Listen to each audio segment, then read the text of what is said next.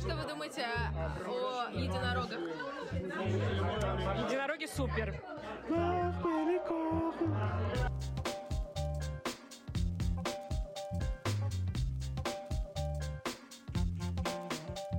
Бороды и единороги.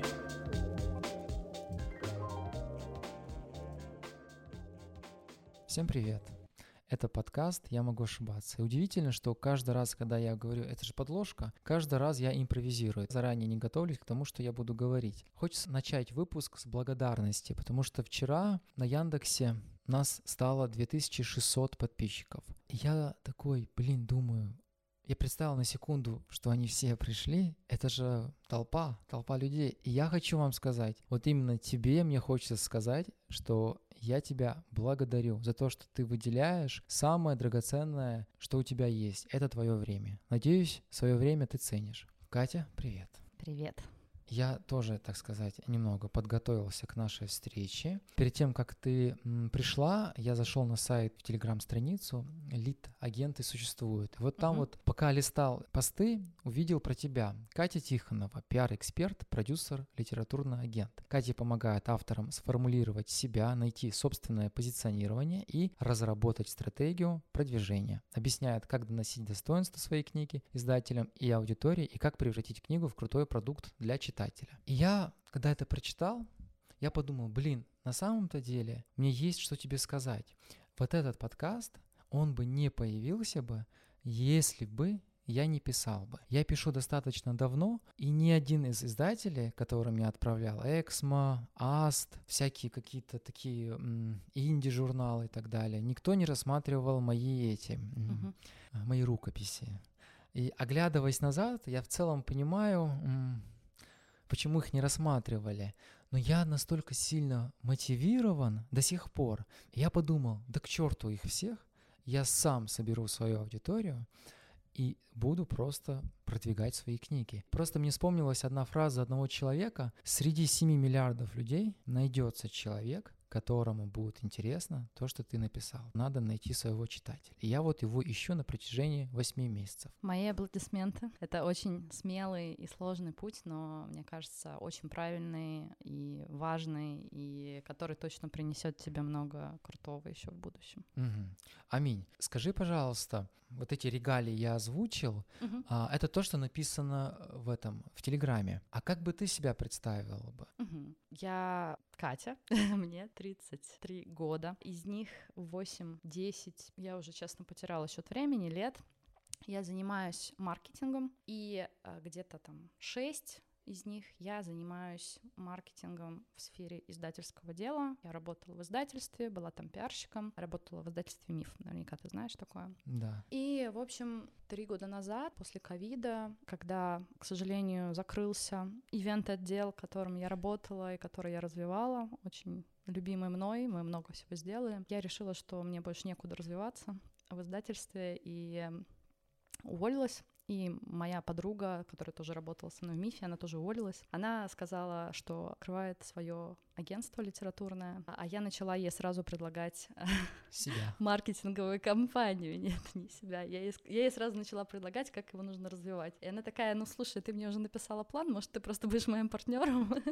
и, в общем, так мы и начали. Поэтому я, наверное, могу сказать, что я, помимо того, что ты перечислил, я предприниматель еще, и это для меня очень важная часть идентичности. То есть я хочу делать литературный, культурный бизнес, да, развивать вот эту нишу, рынок, да, на котором есть русские авторы, и вообще мы хотели изначально, мы когда запускались, наша миссия, но она и до сих пор такая, делать рынок автороцентричным, да, потому что... Извини, что я тебя перебиваю. Если ты не против, я буду сразу задавать вопросы. Что ты имеешь в виду под понятием центричность? Автороцентричность. Да, да, да. А смотри, какая ситуация. Когда ты работаешь в издательстве, очень сильно заметна проблема с тем, что автор авторы, пишущие на русском, они издательствам не очень интересны. Это было, эта ситуация там трех лет назад. Сейчас немножко другая ситуация, о ней, может, еще поговорим. Часто звучали фразы, что нет хороших авторов, да, что мало с кем можно работать. В принципе, процент тех, кого в издательстве берут, да, именно издают, кого издают, да, в России, их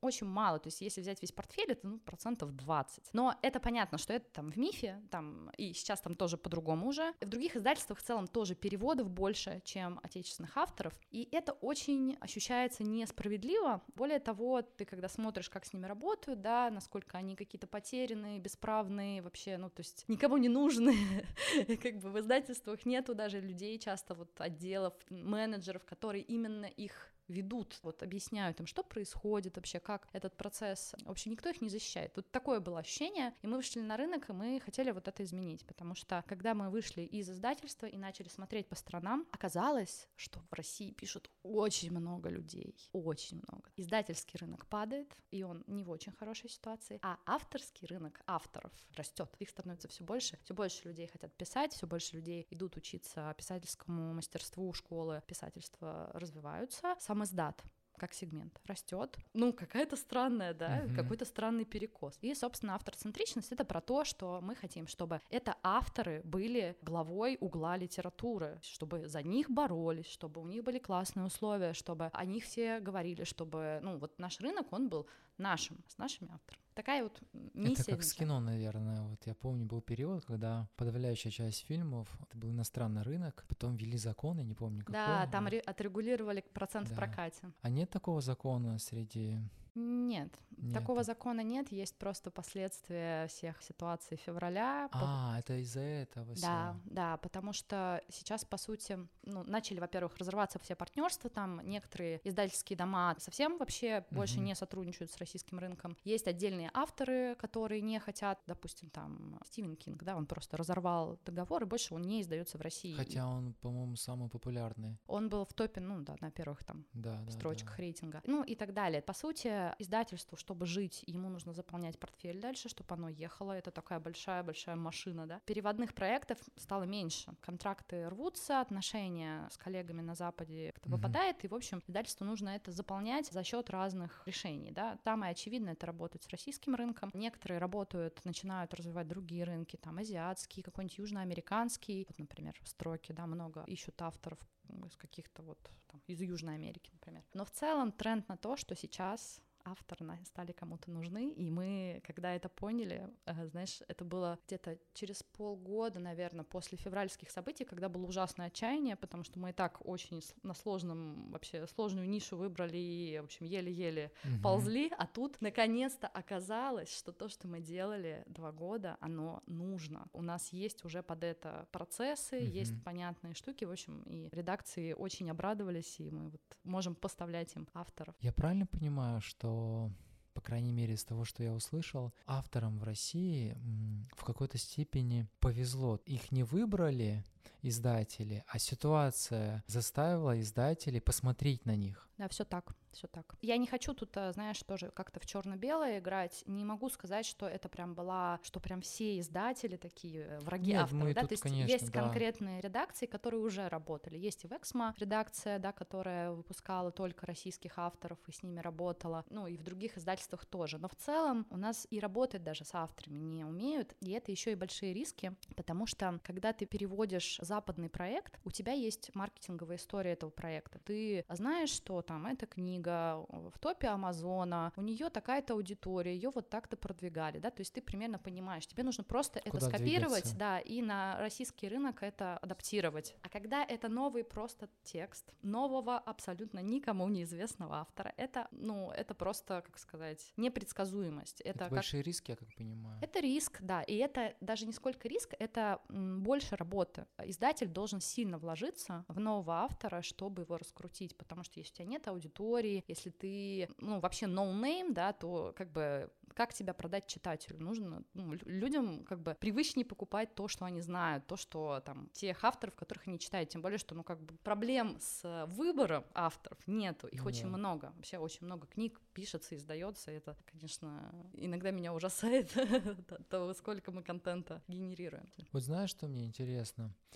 У меня, как у человека, который вот на той стороне находится, у меня, ну, как минимум с 2012 года я прям полноценно погрузился именно в писательство. Я не могу сказать, что у меня есть какой-то там положительный опыт, хотя я объективно смотрю на то, что я пишу. Оглядываясь, я понимаю, что все, что я написал и отправил, я бы их, это тоже не издал бы. Меня огорчало, что нету как у того же Стивена Кинга, который в своей книге писал о том, что ему при, присылали обратно его произведение и писали, что вот давали какую-то обратную связь. А тут mm-hmm. ты заполняешь эту форму, там ждите полгода, у тебя есть надежда. И надежда — это такая, с одной стороны, эволюционно важная вещь, с другой стороны, достаточно убийственная вещь, потому что ты надеешься, что тебе рано... Вот я скажу честно, я до сих пор надеюсь. Я не помню, что я там отправлял. Я даже сам эти, то, что я писал, уже давным-давно все удалил. Но у меня есть надежда до сих пор, что кто-то оттуда мне ответит. Хотя бы элементарно написать. Слушай, чувак, это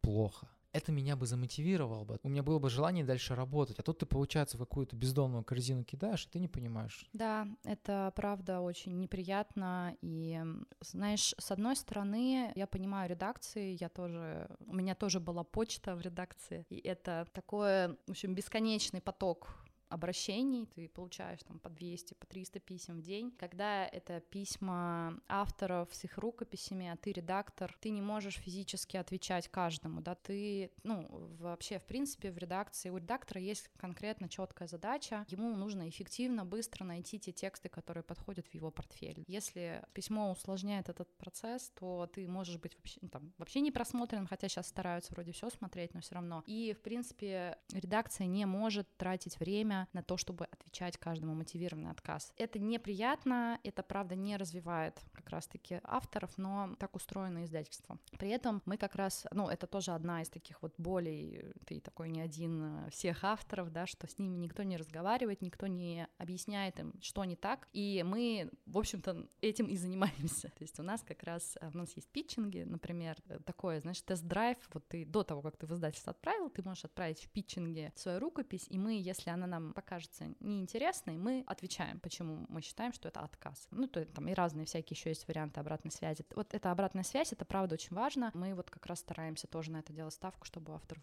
был ориентир какой-то. У меня вопрос связан с тем, что вот, например, условно я написал произведение, допустим, роман. И у меня в голове всегда была мысль, насколько мне поможет в том, что я написал, сделать его лучше редактор. Смотри, давай сейчас расскажу. Вот когда ты там написал свежий текст, его правда очень важно показать какому-то человеку, который имеет связь с рынком, да, и может его условно оценить, его готовность, да, насколько он не сырой, продуманный, да, насколько все логично, понятно и так далее. Нужен ли именно редактор, ну, не всегда. Просто э, зависит от текста. Я считаю, что вкладываться в редактуру текста, не понимая зачем, до того, как ты отправил в издательство, не совсем правильно, потому что издательство в любом случае редактирует твой текст. То есть, ну, в издательстве есть свой литрет, который будет работать с твоим текстом. Тут скорее важно понять, в принципе, там, да, в чем проблема текста, из-за чего его не, не берут. Не, не всегда дело в редактуре. Более того, издательство нормально относится к тому, что текст сыроватый, то, что там, может, стилистику надо, надо подправить или еще какие-то вычистить штуки, издатель понимает, что это не финал, он с ним будет, будет еще работать. Вопрос, насколько, есть ли там какие-то более системные ошибки, может быть, там просто много клише, или это уже тысяча раз было, или там еще какие-то, или там непонятный сюжет, или они не знают, как это позиционировать на рынок. Чаще всего вот с этим проблема. А то, что в тексте там, что текст грязный, тут, опять же, нужно понимать, что если там есть авторы, которые, знаешь, у них классно работает фантазия, они придумывают интересно, а пишут не очень хорошо, именно русский язык вот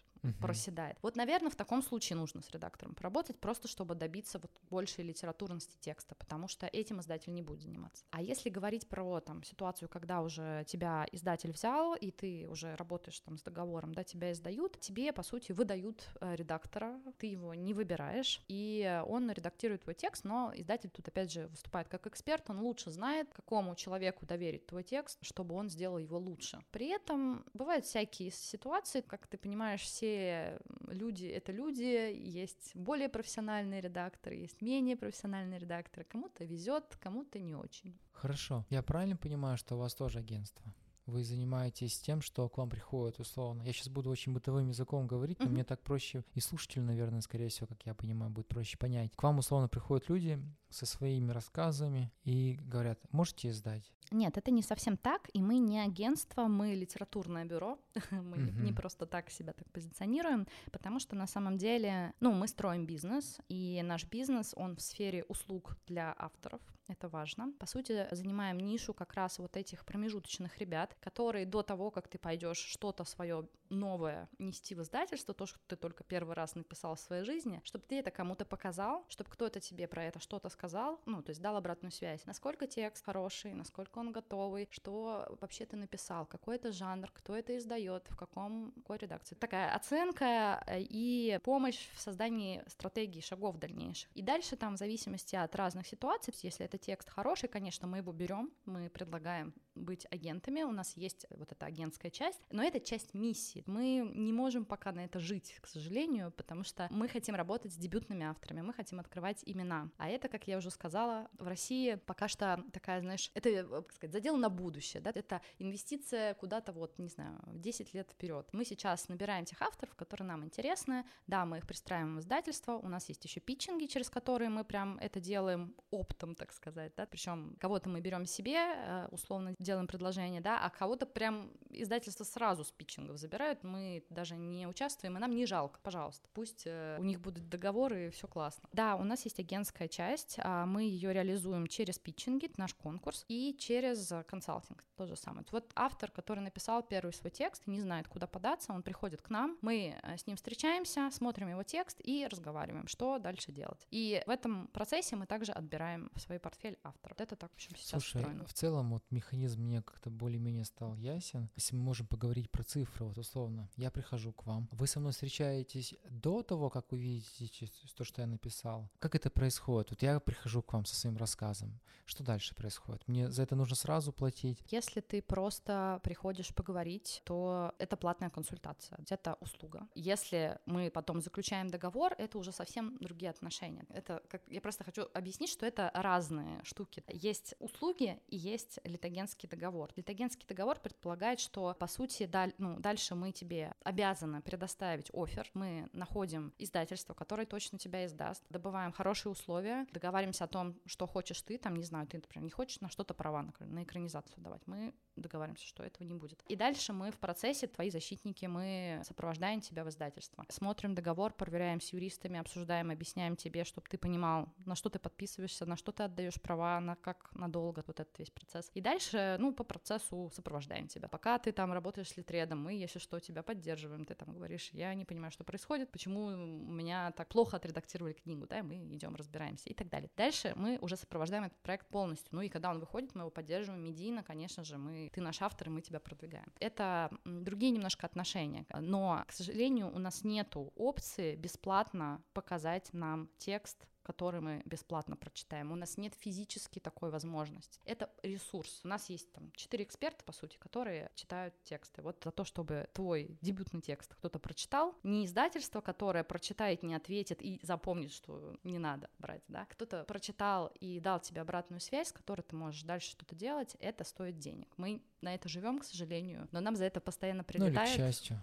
Да, ну просто, знаешь, это так немножко обидно. Вот я буквально сегодня встречалась со своим тоже автором, с которым, которым моим клиентом является, и э, он там мне говорит, там, вот вас там в чатиках периодически обсуждают, что вы вот берете деньги с авторов, что это фу-фу-фу, это так некрасиво. Но, блин, почему, э, не знаю, писательский курс просит деньги за обучение, это же окей? Или, ну, и у них же есть там, например, литературный коучинг, у нас тоже есть литературный Мгм. коучинг, у нас уже есть проекты, когда автор, вот у нас есть сейчас классный кейс, когда автор пришла к нам, у нее был роман, роман был слабый, там идея была хорошая, но роман был слабый. Она с нами в тренерстве доработала этот роман и сейчас издается в Инспире. И это то, чем не могут заниматься издательства. Мы вот нужны здесь, потому что они бы хотели работать с новыми авторами, но авторы новые, э, дебютные, они не очень иногда хорошо пишут, без обид, да, то есть это даже не про хорошо пишет, это про доработанность, про понимание, вот для кого это, как это, то есть это нужно просто вот еще посмотреть, покрутить там, вот здесь сидим и вот этим помогаем заниматься.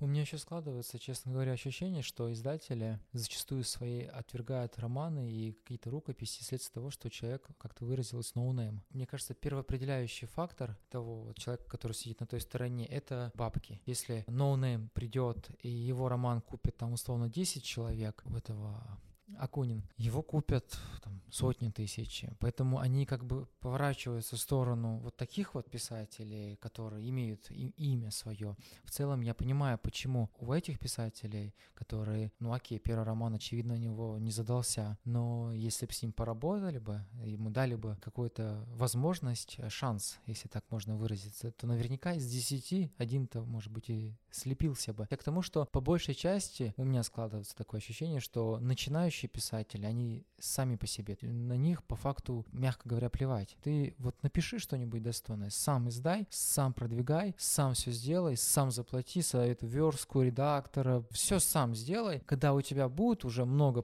этих покупателей, тогда мы к тебе придем. Да, начинающим автором быть правда сложно. Действительно, многие выбирают путь самоздата. В принципе, ну, я знаю там истории, когда правда там авторы вкладываются, вот тоже как ты, делают блог, делают, раскручиваются, правда, вкладываются деньгами, потом их замечают издательство, уже предлагает им договоры и издают их. Это, в принципе, хороший, на самом деле, способ обратить на себя внимание, но иногда, э, ну, то есть некоторые, там, например, наоборот, отказываются и уже понимают, что и сами, в общем-то, там, набрали, да, своего читателя, им окей. Кому-то, наоборот, нужно приложить себя к какому-то бренду, да, чтобы добавить себе аудитории. Тут каждый сам решает, и, кстати, для нас очень важно вообще, чтобы автор понимал, зачем он это все делает. Не, не просто я хочу издать книгу, а зачем вообще, и какие у тебя там цели, потому что иногда самоздат — это не самый плохой формат. По поводу того, что ты сказал, что издатель выбирает скорее аудиторию, которую можно монетизировать, а не текст, это неправда. В любом случае издатель заинтересован издавать хорошие, качественные тексты, и он отвечает за это головой, это его бренд. Тут вопрос в том, что есть разные редакции, и у них есть разные, скажем так, фокусы. Какие-то редакции, например, Альпина Проза, да, они прям заточены на высокую литературность, и им все равно,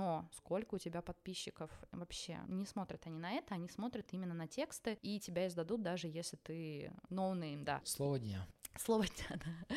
Ну и вот кейсы, что они издают, подбирают прям с разных лонг-листов а, лицея, прям видят перспективных авторов и забирают их. Вот, то есть им важно именно текст. Есть какие-то редакции тоже в, в Эксмо или в АСТ, у которых, в принципе, такой фокус, знаешь, монетизировать блогеров условно. Это больше про продукт, правда. Это не говорит о том, что издательство в целом так работает. Это просто вот есть редакция, у которой, ну, задача такая. Такое направление. Да, такое направление, условно, работать с блогерами, делать с ними книги. Понятно, что каждый блогер может написать там очень разную книгу, и какая-то часть из них может быть не очень качественная, и это очень многих бесит. Так устроен рынок, так устроено издательство, как бы издательству тоже нужно жить, и более того, вот работая внутри издательства, я знаю, что обычно издательство живет на таких массовых, попсовых, иногда даже кринжовых проектах, оно приносит больше всего денег. При этом эти деньги позволяют покупать нишевые, важные для портфеля книги, которыми ты можешь гордиться, у которых не будет там, не знаю, 20 тысяч тираж, но которые важно, чтобы были, потому что это там издательская концепция, и в ней должна быть эта книга. Здесь тоже все такое, все неоднозначно. Хорошая, э, знакомая фраза. Да, да.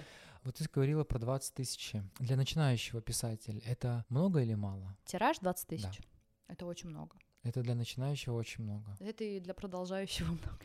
20 тысяч это много считается. В России маленькие тиражи. У нас стартовый тираж это полторы-три тысячи. Если в книгу прям верят, то это пять тысяч. Это если верят пять тысяч. Да. Если после пяти тысяч вот эти пять тысяч продались быстро, там за полгода хотя бы, тогда следующий тираж, скорее всего, будет 10. Потому что в целом издателю выгоднее печатать большой тираж, потому что большой тираж по себестоимости дешевле. Новый проект, который вот только-только запускается, его нельзя. То есть он будет лежать кирпичом на складе, такое тоже словечко из издательского мира. Потом ты его будешь на каких-нибудь распродажах за 100 рублей продавать, и вот такая вот штука. Слушай, про цифры цифра, опять же, допустим, я пришел, меня издают, у меня 5000, мне говорят, вот 5000 книг у тебя будет. Можем ли мы без имен какое-нибудь издательство взять и среднюю цифру посчитать, сколько я получу и сколько получит за это издательство? Вот 5000 книг. Смотри, как устроено роялти. А, роялти — это твои проценты, обычно в среднем на рынке это 10-12, в лучшем случае 15%. Это 15 из 100% я за свою книгу с одной книги получу в лучшем случае 15%. Да, при этом это с бумаги, и это с оптовой цены. Это не с цены, которая в магазине стоит, а оптовая цена по закупке, да? Так это же еще меньше. Да, это с бумаги. Если говорить электронные версии и аудиоверсии, с них обычно процент больше. Аудиоверсии, ну, где-то 20, 25%, mm-hmm. Электронки тоже около того. Но, в общем, это э, меняется от издательства к издательству, потому что зависит от того, сколько издательство вкладывает усилий в производство, например, аудиокниги. Если у него там, например, крутая озвучка, да, надеюсь, тебя это ждет еще, какие-то известные актеры там, например, озвучивают, да, то тогда, скорее всего, у него будет себестоимость выше, и он будет экономить на роялти, короче. Доход успешного автора, доход, ты сейчас только не, не падай, это, ну, там, 300 тысяч в Я год уже посчитал, примерно. Да. Это не очень большой доход. Пока что писательство — это не то, на чем можно зарабатывать, к сожалению. Я правильно понимаю, 300 тысяч — это даже очень хорошо считается? Ну, это да, это значит, что ты хорошо продаешься, да. Да, то есть если ты, условно, выбился из э, вот этой массы, в тебя поверили, ты можешь вот, в лучшем случае рассчитывать на эти 300 тысяч рублей. Да, но это первый тираж. Дальше, там, например, если в некоторых издательствах бывает так, что есть э, роялти, которые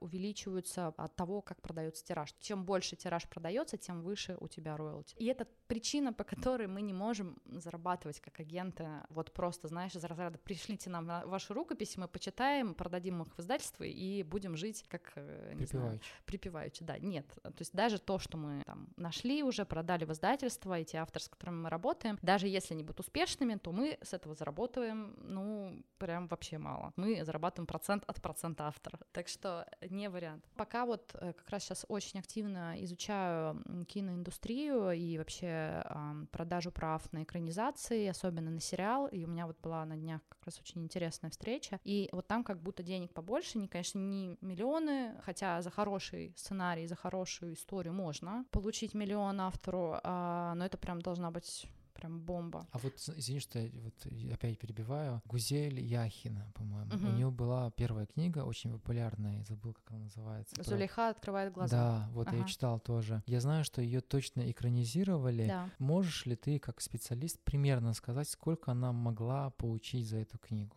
Ну, я думаю, миллион она точно на этом заработала, может, больше. а, Но тут, знаешь, я просто сама тоже цифры пока начинаю изучать, и то, что я изучаю, это пока именно сериалы, а сериалы и полный метр — это разная, в общем, Мгм. история. А, или у нее сериал был, я что-то... Сериал У нее сериал? А, ну Да. тогда... Я думаю, что минимум миллион, а может быть и больше, потому что она как раз успешный автор, у которого книга бестселлер. А бестселлер это означает, что... Ну, что она стабильно там продается несколько лет большими продажами. А большие продажи это от 100 тысяч где-то? О, 100 тысяч. Ну, Гюзель Яхин, ну, я думаю, что 100 тысяч она точно уже тираж выпустила, я думаю, даже больше. Это общее может быть 100 Да, тысяч. да, общее. Вот есть психолог Лабковский.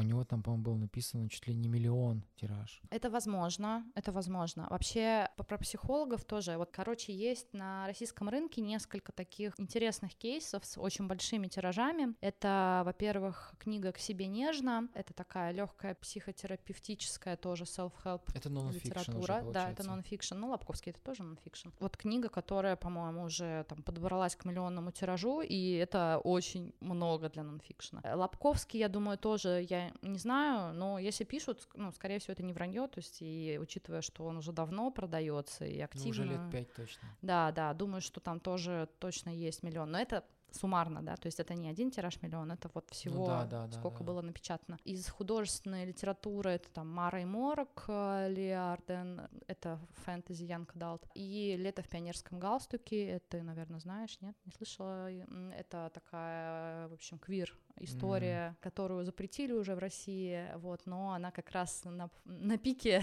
э, на пике срача на эту тему, она очень хорошо продавалась. Оз- Озвучил авторов, я просто вспомнил Толстого, потому что я, наверное, в этом смысле какой-то сноб, потому что... Любишь вот классику? Я, наверное, живу классикой, потому что я ее обожаю, и когда я начинаю читать какого-нибудь, ни в коем случае не пытаюсь его оскорбить, но когда я начинаю читать какого-нибудь автора, мне всегда вспоминаются слова Евгения Жаринова, что это сложно переваривать. И он всегда говорит, хоть и он такой категоричный человек, вот сейчас э, век терапии, высокомыслия, его сложно принять, то, что он как-то вот оценочно судит и так далее, но где-то в глубине души я с ним во многих вещах согласен, потому что он всегда пропагандирует хорошую литературу, он просто ее делит, хорошая и плохая литература. Если мозгу тяжело читать, это хорошо, он имеет в виду. Поэтому, когда я читаю какого-нибудь нового автора, вот я буквально пару лет назад начал прям активно заставлять себя ее читать, но мне тяжело читать, очень тяжело. Наверное, это вот теперь уже наш язык, и он вот так вот пишется. И когда я начинаю писать, я почему-то начинаю этим же языком фамильярным писать. То есть я так хочу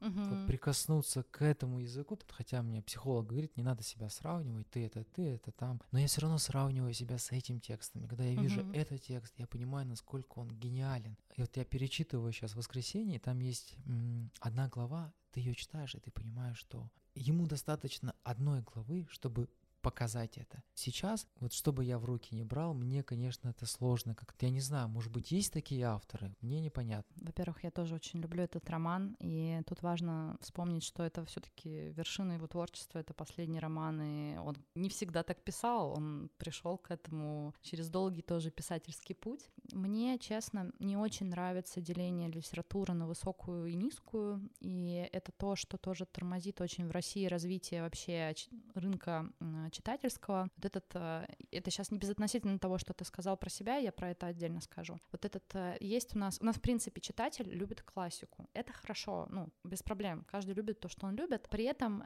это э, соседствует с неким, во-первых, снобизмом, и во-вторых, с тем, что вот литература, она должна быть сложной, что она должна там, ты должен проходить какое-то духовное очищение в процессе чтения, ты там, ну, в общем, вот этот вот, это некий такой паттерн, такая установочка, да, от которой, в принципе, в мире уже отказываются, и в мире э, сегмент э, литературы, вообще литература растет за счет того, что в ней появляется больше, более таких легких, более развлекательных, более таких не нагруженных сильными а, вот этими философскими смыслами форматов, и что ты можешь выбирать, то есть, да, что ты не обязательно должен всегда так, так читать, ты иногда можешь, э, что это социально одобряемо, условно, да, почитать легкую там маленькую книжечку там на 200 страничек в автобусе и какую-то получить из нее приятную эмоцию. У нас э, и- или жанровая литература, да. И в России проблема с жанровой литературой. Мы не можем расти как рынок, потому что а, жанровую литературу хейтят, то есть она старается развиваться, но ей сложно. При этом запрос именно, ну, у читателя запрос очень большой на нее, ну, как, не знаю, к сожалению, живем в таком мире, есть там контент, есть Netflix, есть классные сериалы, фильмы, да, которые ты можешь отключиться от мира, посмотреть, в общем, там, развлечься. Не всегда ты готов смотреть, там, не знаю, Тарковского, правильно? То есть Ну ты да, да. иногда хочешь просто фан, просто отвлечься. В общем, вот этот перекос немножко, он нам мешает. Мы как-то не можем никак нащупать в жанровой литературе какую-то свою собственную нишу, качество и так далее. При этом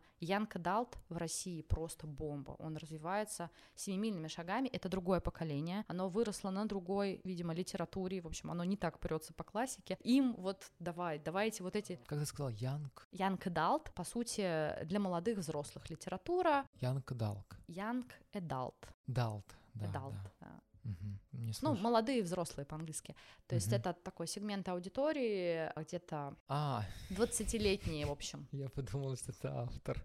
Нет, нет, нет. Да, всё нормально.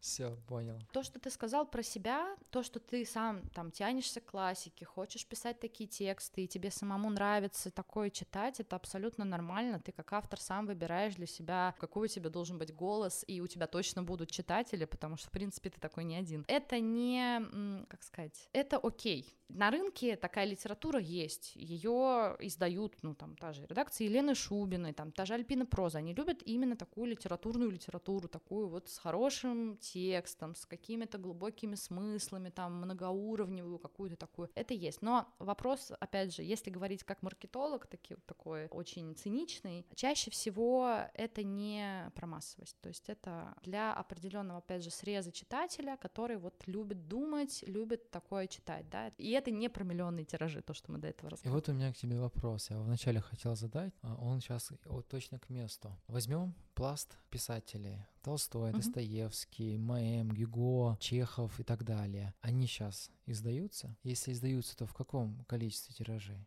Слушай, классика, конечно, всегда издается. Есть э, во всех а, сервисах электронных, э, где есть электронные книги, она вообще всегда бесплатно доступна. А я, честно, не могу сказать тебе тиражи. Можно посмотреть статистику книжной палаты, они Я просто у выкладывают. вас видел пост, буквально недавно вы выложили его, где на первом месте был Федор Михайлович Достоевский. А, да, это вот как раз свежая была статистика, довольно интересная, потому что раньше как раз на первом месте был Стивен Кинг Да. там и так далее. А сейчас, в общем, это пропадает из продажи, и рейтинг этот меняется. Эти рейтинги, они на самом деле показывают только какой-то, как сказать, какую-то смену интереса до аудитории, причем так с небольшим отставанием. То есть это уже вот какой-то вот был пик покупки, и вот Но что получ- все-таки, все-таки классику читают. Не, классику читают. Я тебе говорю, в нашей стране очень любят классику, и это проблема. У нас классика — это ого-го, а вот фэнтези, ну, это такое, ну, это не, это не литература. То есть оно очень популярно, но я это, ну, я привела такой пример. Оно, да, и в мире популярно, и в России это сейчас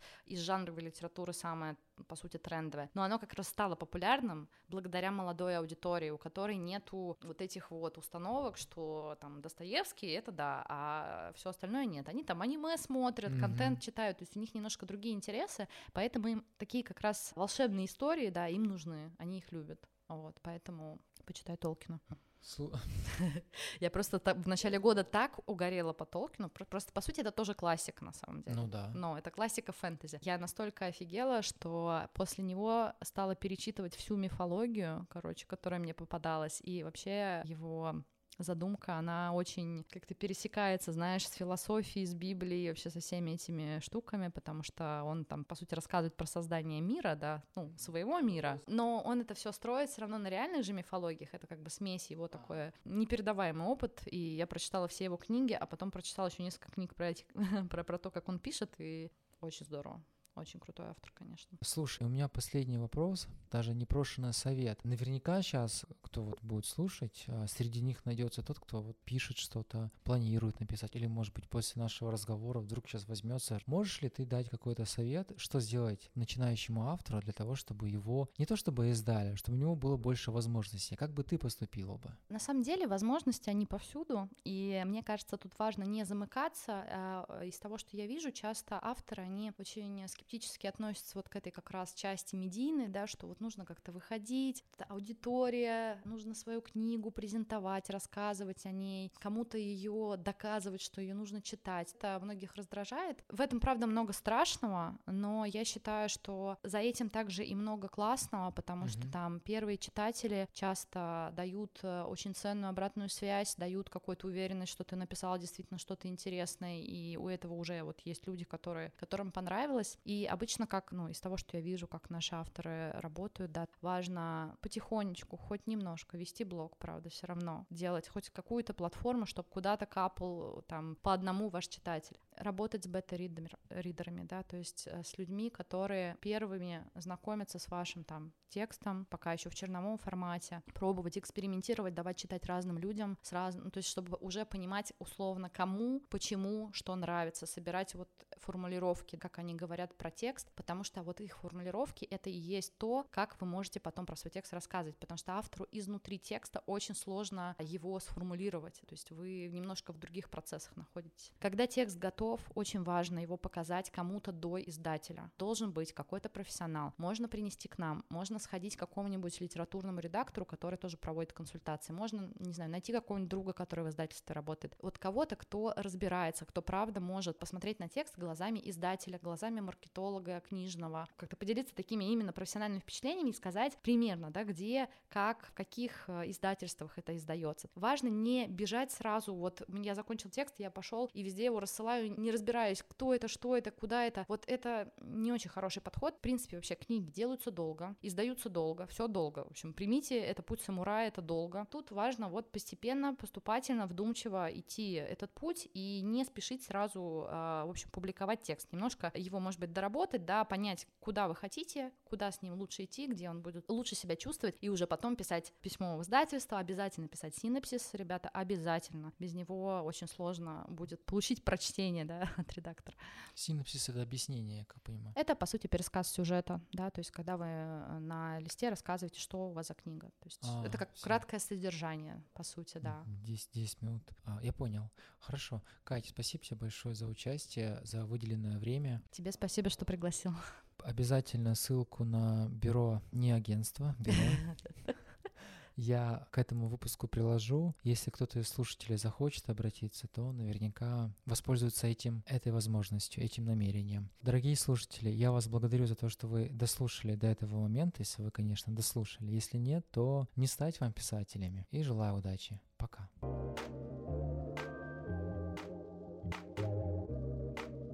Знаете, вот что э, объединяет бороду и единорога? Борода бывает только одна у человека. Единство, единение. Единорог. Единорог.